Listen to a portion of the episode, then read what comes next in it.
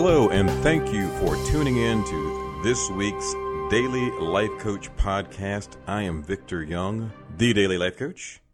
And before we get started today, I'd just like to say a special thanks to all of my friends in South Florida Miami, Fort Lauderdale, Miami-Dade, Lighthouse Point, Homestead, that whole area, the Grove. Can't leave out the Grove. All my South Florida friends for supporting the Daily Life Coach. And actually, we've had quite a few individuals who are we can't call them snowbirds. I got to call them beach birds. They they live in Miami and they go back to South America and and the Caribbean, and they've actually been bringing the podcast back home. So thank you for continuing to make the Daily Life Coach podcast an international phenomenon. We are one of America's fastest growing podcasts, and you need to find out why. Let's get started. I want to talk about this week's podcast, but before I do, let's refresh last week's podcast, let's go back. Let's go back to episode five. Episode five of Meeting in a Box was part one of our Meeting in a Box series, and we talked about agendas and expectations and the nuts and bolts, the anatomy of pulling off a successful meeting.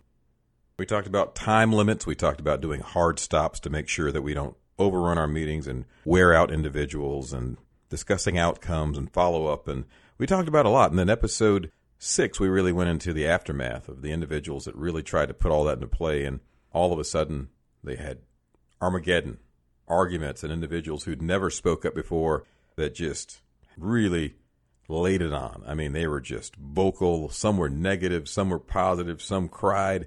It was just uh, an, an, an outpouring of emotions in some meetings. And so my email and, and LinkedIn and my messaging and at the Daily Life Coach on Facebook and at the Victor Young on Twitter and Instagram, it was on fire. I, I had individuals saying, Victor, I tried it and it was out of control. I, I could barely control it all. And the great news is that's step one. That was great. That was that means your people want to be there. That means your people want to do better. That means your people want to make your organization better.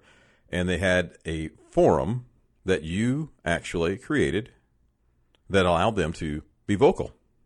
Right, wrong, or indifferent you had a chance to open up dialogue in a way that you really hadn't before within your organization.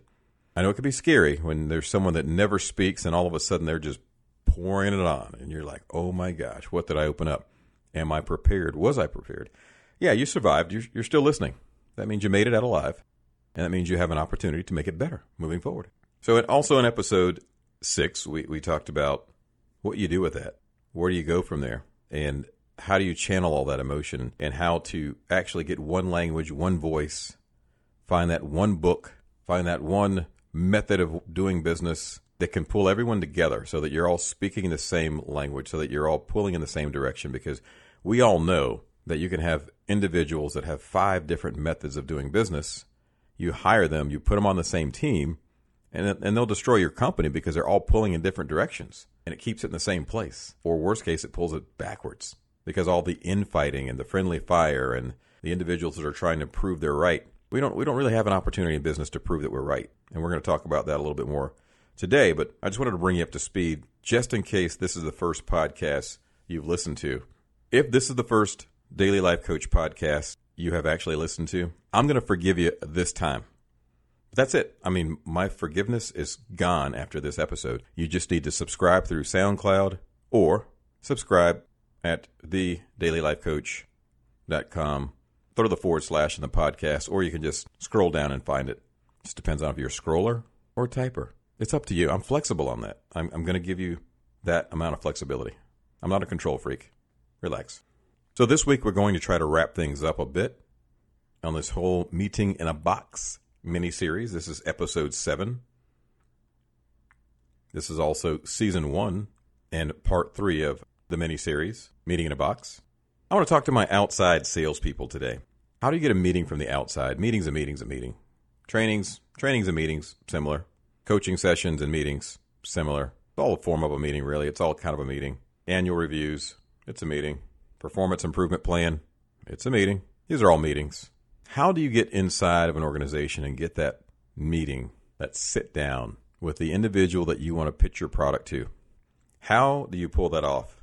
I get called and email and text messages and direct mail and referrals and InMails. And I mean, there's just so many people that claw at you when you're over any type of budget. You know what I'm talking about. whether you're a purchasing agent, whether you're a sales manager, whether you're a recruiter in the army, it doesn't matter. If you are an individual who you, who's over some type of budget, you're going to have people trying to get to you, trying to get at you, as they say in South Tampa. Come at me, bro. Come at me, bro. See what happens. You're going to have these individuals who are just coming at you for your attention and your time, and most importantly, for your wallet. So let, us look at it from the POV. The, the POV that we're going to talk about today is that of the outside salesperson, the account manager. You're trying to get that meeting with an individual, with that banker, with that wealth manager, with that attorney, with that entrepreneur, who it is, whoever it is, that CPA, that CFO, the CTO, CMO, what else? I'm acronym affluent, just so you know. There's an acronym that exists, I know it. So you're trying to get your meeting, and you don't want to give us any information.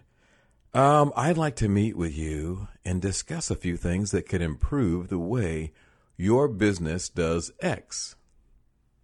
Okay, great. Tell me about it on the phone, or why don't you send me an email? Now, it only takes about 15 minutes, and yeah, that's all I need.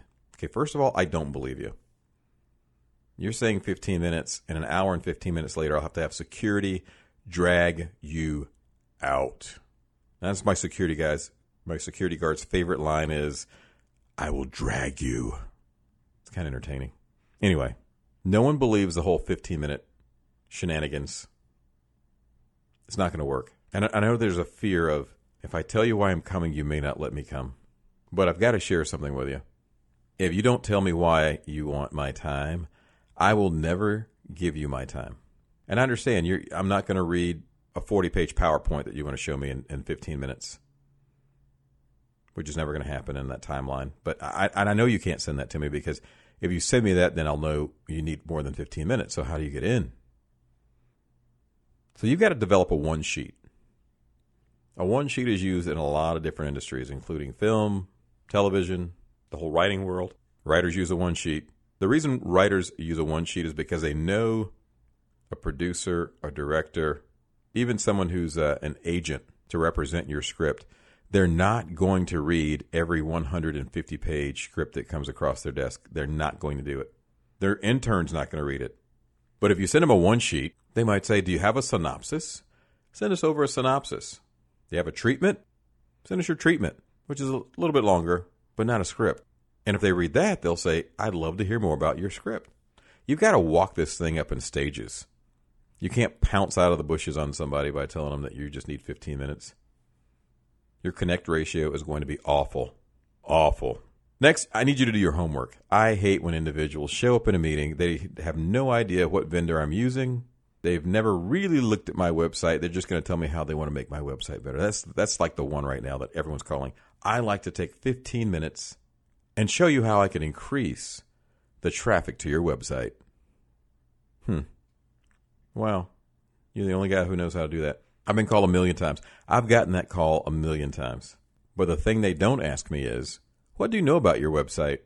How much time, effort, and money do you spend on it? Do you currently have someone that manages your website? What's my bounce rate? What's my time on site? What type of traffic am, am I looking for?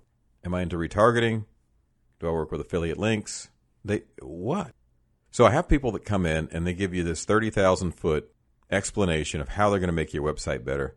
And you've heard it all before and they've done no homework at all. And it's just a spiel.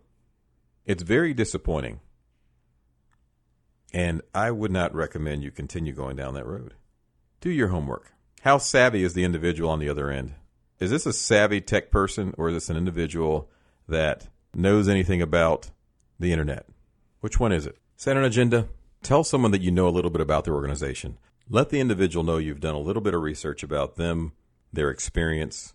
Check them out on their so- social circles. Find out a little bit how they run their business. What's their management style? What's their leadership style? How long have they owned the company?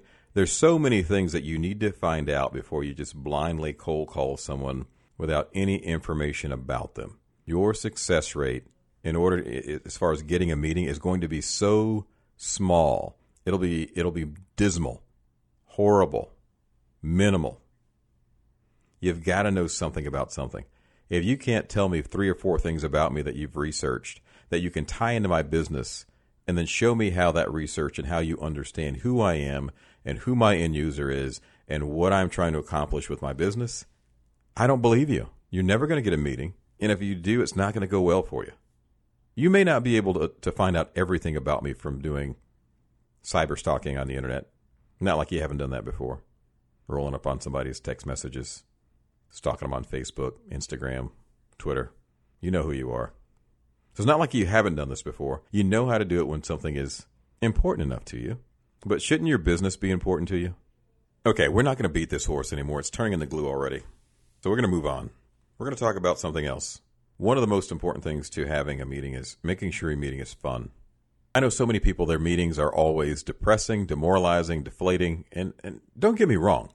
I know you've got to really cover the issues. I know you've got to go over statistics.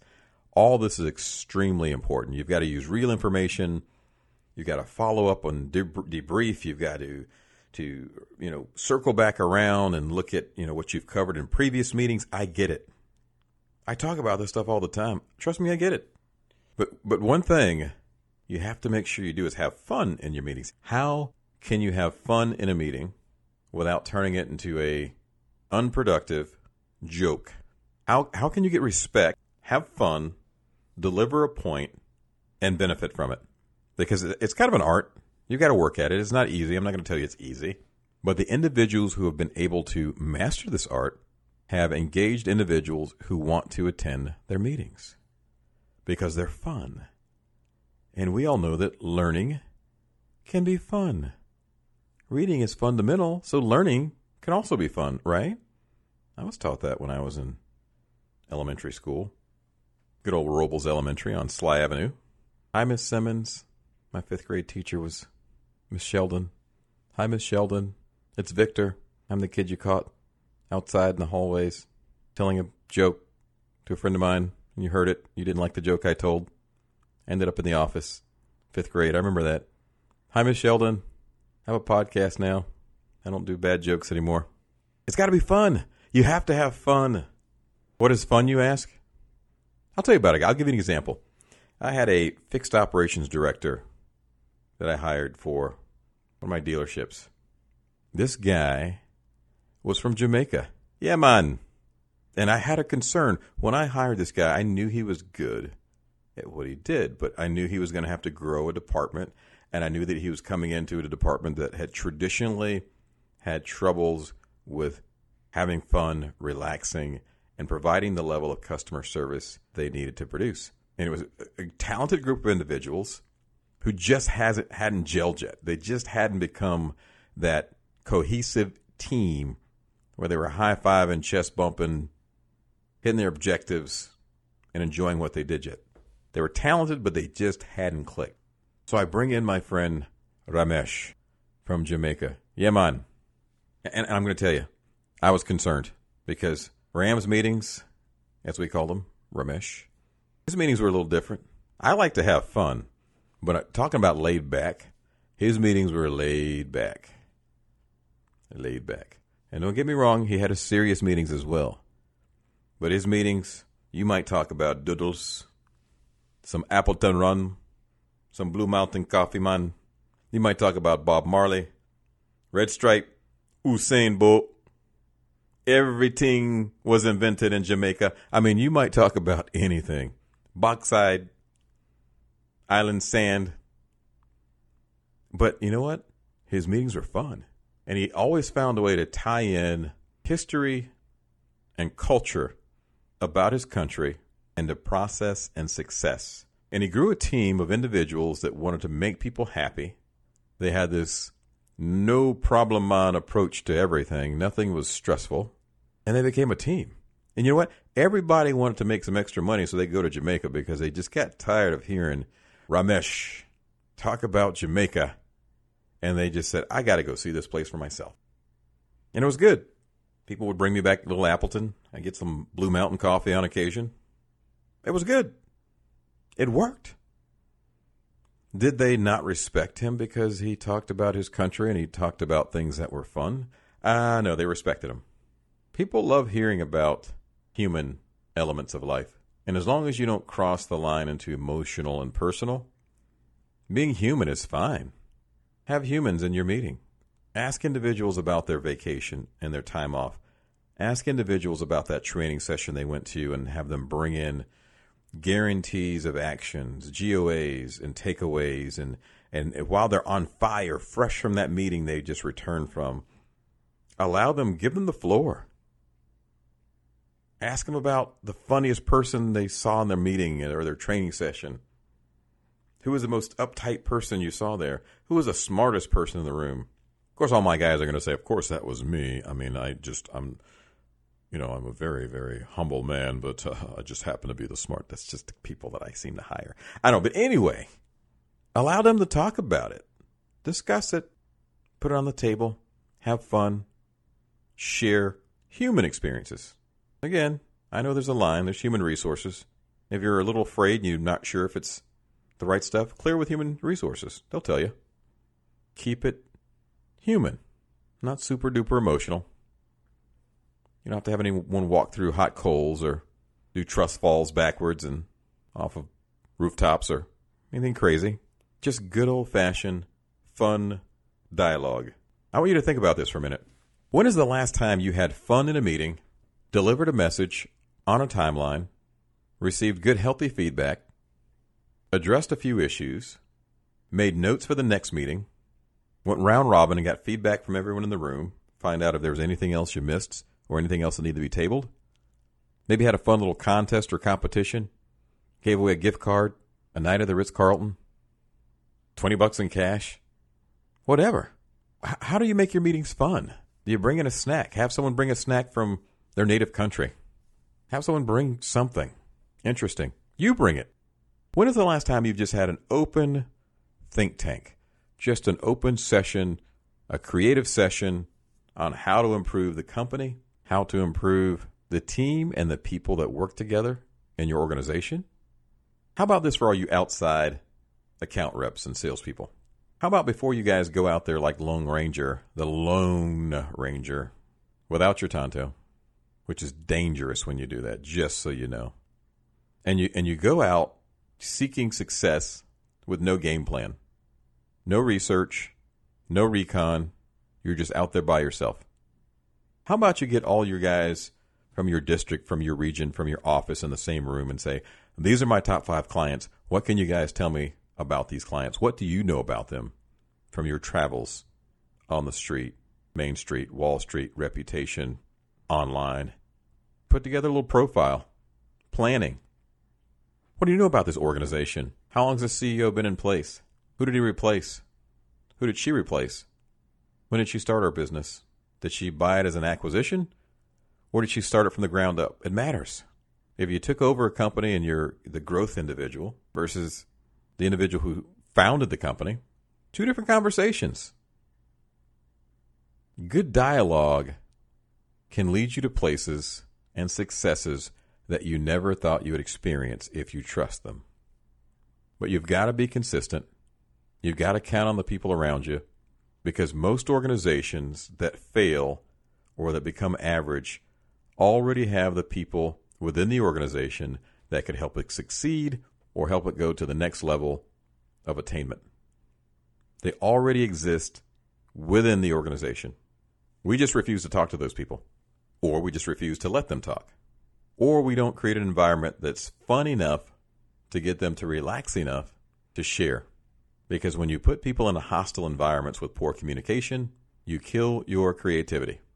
So for those of you who think you can just uh, so for those of you who think you can just cut past everything I've said in episode uh, five and, and six, part one and part two of this mini series, Meeting in a Box, for those of you who really feel you can just cut right past that and say, we'll just have a creative session and just sit down in the room and talk about it.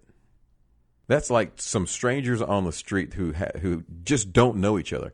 You take some strangers from different countries who speak different languages and you put them in the same room and you say we're going to have the most creative positive wonderful environment on the planet but no one understands each other or very poorly no one trusts each other and no one understands how to communicate with the other individual once you have true transparent trust and communication in a business, you're going to devour your competition. You're going to be so disruptive to the market that you're going to run right by them. You're not going to compete. You are going to disrupt. Take it and run with it. But you got to trust and believe that. Because if you really think that you can just throw everything on the table and everyone's just going to vomit up everything to you because they just have to because your title or because you're paying them, not going to happen. If someone thinks you're going to steal their idea, you'll never hear it.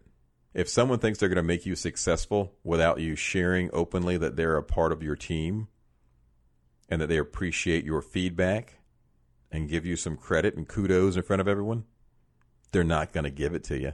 They're going to sit on it. So, for all you individuals who really believe you don't have to communicate to be successful, okay, have at it. You may survive while there's no competition or disruptors in your market. But as soon as someone who's a great communicator and a great leader decides they want to have some meetings, put together a strong team and a battle plan, they'll eat your lunch. They'll take your gold chain like Debo on Friday. In case you don't know who Debo is, Debo is the, like the Tiny Lister. He was like the 300 pound dude with the bald head, the one crazy eye who rode that bicycle with a squeaky chain and just rode around the neighborhood real slow looking for people with a necklace or something he could take. That's Debo. Debo will come and eat your lunch. You'll sit back and wonder how did your competitors become disruptors and run by you? And it's because they'll build a team right under your nose. They won't have a product as good as yours, maybe not even a service as good as yours, but their people will be better and they will outpeople you. They'll outperform you and their service will become so good with their clients and their teammates that people will want to do business with them. That is why meetings are so significant. If I have 30 employees who work for me and we don't have meetings to talk about our shortcomings or opportunities where we failed with our clients, and I let all 30 of my employees, one at a time, make that same mistake with 30 different clients, I'm a bonehead I'm a jackwagon. As soon as it happens, my next meeting should include that failure, and we should train to it, talk about it, engage in it, and get feedback from everyone to show their understanding that they get it and why we need to change the way we do it. If not, you will have 30 individual client failures within your company. And every company that I work with, that I'm a part of, we're all scored on our customer loyalty, our customer satisfaction, and our ability to provide a premium experience. If we fail on those fronts, we fail in every front.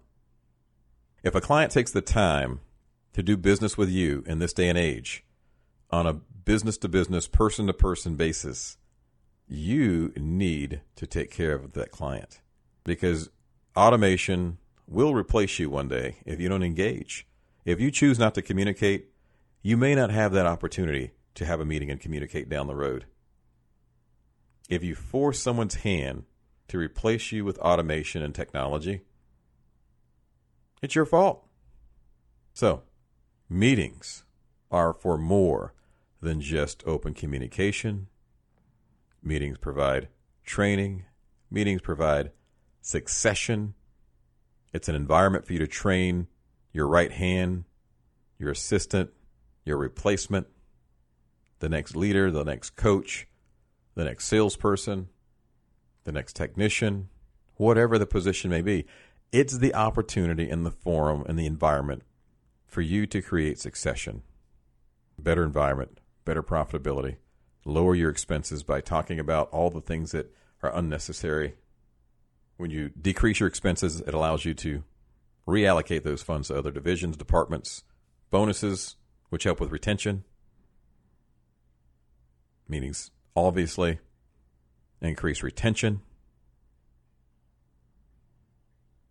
If used properly, the meeting structure that I've talked about in these three parts of meeting in a box will really give you the basis to move that next level with your people, your your clients, your efficiency, your productivity.